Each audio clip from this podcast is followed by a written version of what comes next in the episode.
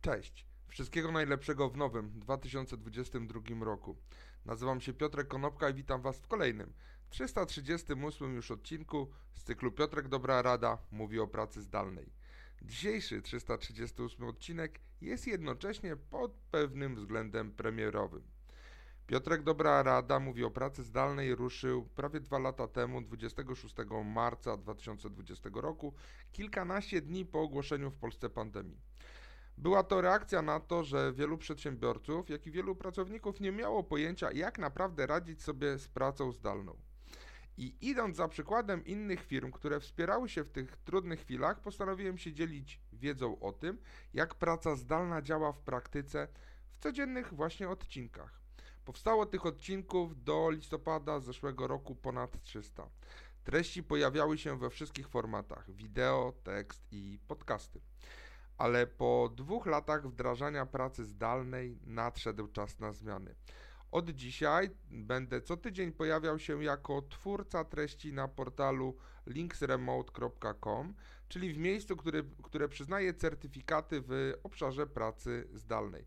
Można na przykład sprawdzić y, nieruchomości w Polsce, które są przyjazne dla workation, czyli na przykład mają szybkie łącze internetowe, ergonomiczne biurko, fotel y, w miejscu przeznaczonym do pracy, no i oczywiście takie, które znajdują się w ciekawej lokalizacji. Będziemy przyznawać tych certyfikatów więcej zarówno firmom, jak i pracownikom czy narzędziom do pracy zdalnej, promując ten sposób życia.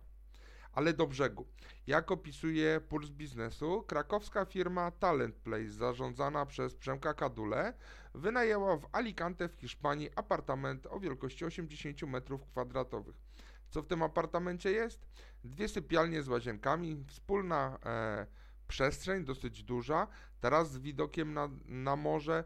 E, jest też basen, sauna, siłownia i jacuzzi. Z elementów do pracy oczywiście jest duży stół i dobre łącze internetowe, jest również drukarka i skaner. Można pojechać samemu, można pojechać z, z rodziną. Jak mówi e, Przemek Kadula, z nowego benefitu cieszą się zarówno kochający podróże single, jak i rodzice, których dzieci będą mogły się przekonać, że ich mama i tata mają najlepszy home office na świecie. Jako jedna z pierwszych firm w Polsce oferujemy ten benefit również freelancerom, którzy z nami współpracują. Od strony biznesowej na stronie idealista.com, jest to taki portal z nieruchomościami w Hiszpanii, można znaleźć takie apartamenty w cenach najmu od 700 euro do 3000 euro za miesiąc. Najczęściej to jest w granicach 1200-1400 euro miesięcznie. Talent Place podaje, że jednorazowo e, może z tego apartamentu korzystać do 6 osób. Korzystanie z samego lokum dla pracowników i ich rodzin jest bezpłatnie.